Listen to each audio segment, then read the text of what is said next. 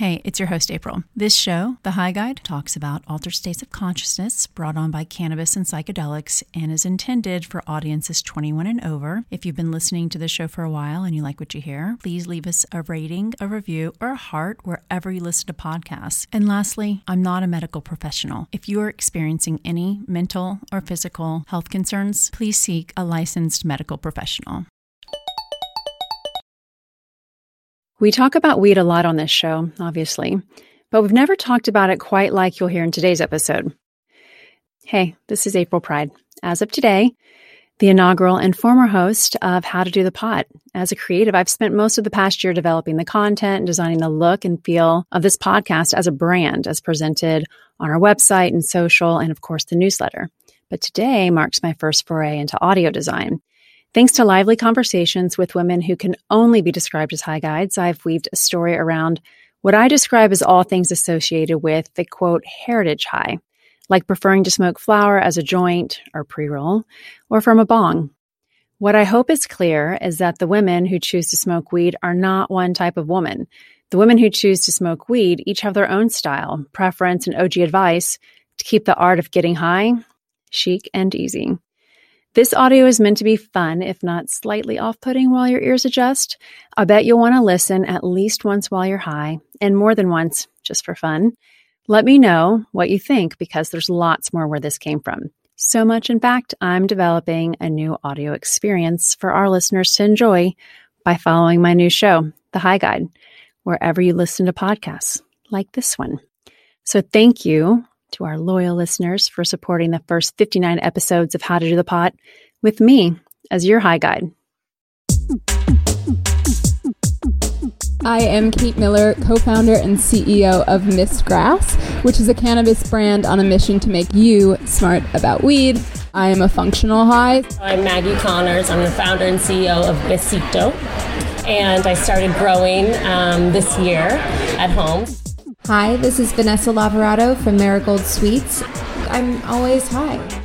I am Lauren Yoshiko, and I'm a writer who's based in Portland, Oregon, and I can be found in Broccoli Magazine. I'm definitely a bong girl. My name is Raeven Duckett. I am a founder of Community Gardens. We have a delivery and distribution license. I like to smoke joints. I'm Verena Von Pfetten, and I'm the co founder of Gossamer the tagline for Gossamer is for people who also smoke weed. I've smoked for almost or over 20 years now. My name is Jennifer Seo. People call me Jen, and I am the brand manager at Kiva. I've been kind of exploring my journey my ultimate like favorite favorite thing to do is smoke. I would be smoking right now if I could. smoking is great for when I am going about my day-to-day activities. It doesn't last as long, so I it's not as much of a commitment. And I really feel so lucky that I'm able to incorporate cannabis into my, you know, daily life. A lot of my girlfriends love and smoke flower all day and definitely at night. I do smoke flower at night pretty much every single night. That's the end of the day, a joint that I've rolled with my homegrown flower and kind of resetting and reflecting and um, having some quiet time at the end of the day is my kind of sacred moment with cannabis. That's how I was introduced to cannabis as a teenager. And really, most of my life has been consuming flower. Flower will always be my first and foremost. I really like flower. If I'm gonna smoke, I usually like to smoke flower. That is my preferred way. I'm a flower girl. The thing about flower girls, we always seem to find one another. I think I've made the fastest, closest friends with people through weed. And I'm also a very, very social consumer, so I love doing it with friends. They're, they're just still new to the whole social high. Once in a while, I'll be with a friend and it'll be like, oh, can you roll? And I'm like, fuck yeah, I can. Or sometimes if I like put a couple like strains in there, I'm like, oh, you're like making a little salad. I'll just roll it and I just smoke it. And it's like, it's that little extra kick um, if you just want something a little stronger and it just adds a little like flavor. I like to call it like a little mini salad. I love rolling spliffs and joints and the like, and the experience of smoking together, the fun of grinding it, and the whole process is not lost on me. But like day to day, when I get home at the end of a long day, and honestly, when I wake up in the morning and any time in between, it is a bong I reach for. Tell us more. What kind of bong, Lauren? I can't handle the silicone bongs. They just are so ugly and they I I want glass. It needs to be just clean. Tell me it is normal pure glass. I only want to taste weed. I don't want to taste anything else. And like the the extra add-ons and extra filters and percolators and all that I don't need. I just want a simple bong. It's uh, a small enough size that it doesn't intimidate my mom too much if she wants to try a hit before bed when she visits me. Not everyone's mom is as down as Lauren's, and not every woman who's into flower is into bongs. It would never be like taking a bong rip. And not every woman who's into flower is into weed in the morning. But for those of us who are, Maggie offers this. So the Ringo Starr often is a nice wake and bake. So, what else are women up to after lighting up? I do everything high. Honestly, I, I do my makeup high. When I do my makeup high, it's like a better, it's a better outcome, you know, because like I feel like I'm like outside the box, like kind of like painting outside the box. So that's always good. I do definitely smoke before I do my makeup. I smoke before I do work that like includes like numbers, like Excel sheets, like uh, emails sometimes, like things where I have to like have a quiet mind that's focusing only on like one thing. I smoke before I cook. When I get really hungry and I'm stoned, I like get really into cooking, like just cooking a meal. I actually really like to be active while I get stoned too. I just like to be a little bit more chill.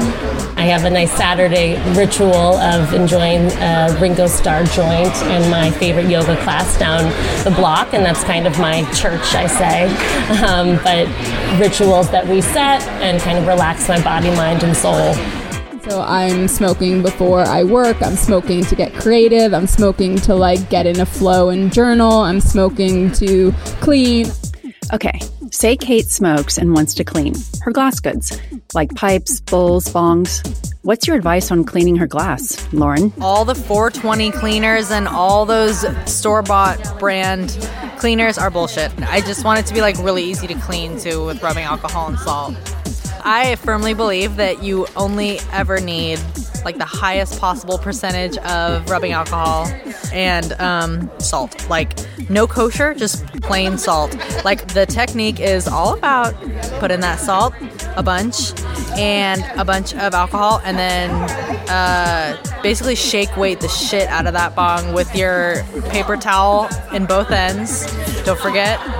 And your bowl piece should probably soak in that alcohol for like a long time and give it a few shakes. So I actually put my bowl piece in a little Ziploc. And what is a bowl? Okay, it's where you pack ground flower and remember to always grind your flower. But before packing it with ground flower, you can place a small piece of flower into the bowl that serves as, think of it as a plug, so you don't suck through the small bits of ground weed before you can take a proper hit. And remember, if you're sharing, I should say when we're sharing again, corner the bowl, meaning take the lighter to one corner of the packed flower rather than torch it from the center. Take it from someone who's done it incorrectly. it ensures a fresher hit for your friend. But with a bowl, you can pack a bowl light and make it a selfie, which means you can combust the whole thing with just the right amount for you.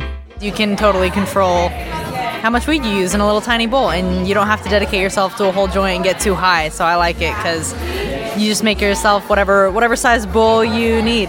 It's way healthier and way more efficient on the, the wallet. I truly believe like it's the perfect way to smoke weed. And Lauren is a woman, as are all these women, you can trust to share their perfect ways to enjoy cannabis. A big thanks to each and every one of the women featured here today. Make sure you check out the show notes so you can find out where to find them. And I hope you enjoyed this episode. I'm crafting four more similar to this that will drop every other Tuesday here in this feed. And you can subscribe to my new audio feed, The High Guide, wherever you listen to podcasts, like this one. I'd love to hear from you as this takes shape. Many who listen have followed my journey in cannabis, I guess now we're at year six, and I'm super stoked to share in this next chapter. So please follow along on Instagram. I'm at April Pride. You can find How to Do the Pot on Instagram at Do the Pot. And for lots more information and past episodes, visit dothepot.com. Thanks to How to Do the Pot's co creator and new full time host, Ellen Scanlon, Maddie Fair, our brand manager, and our producer, Nick Patry.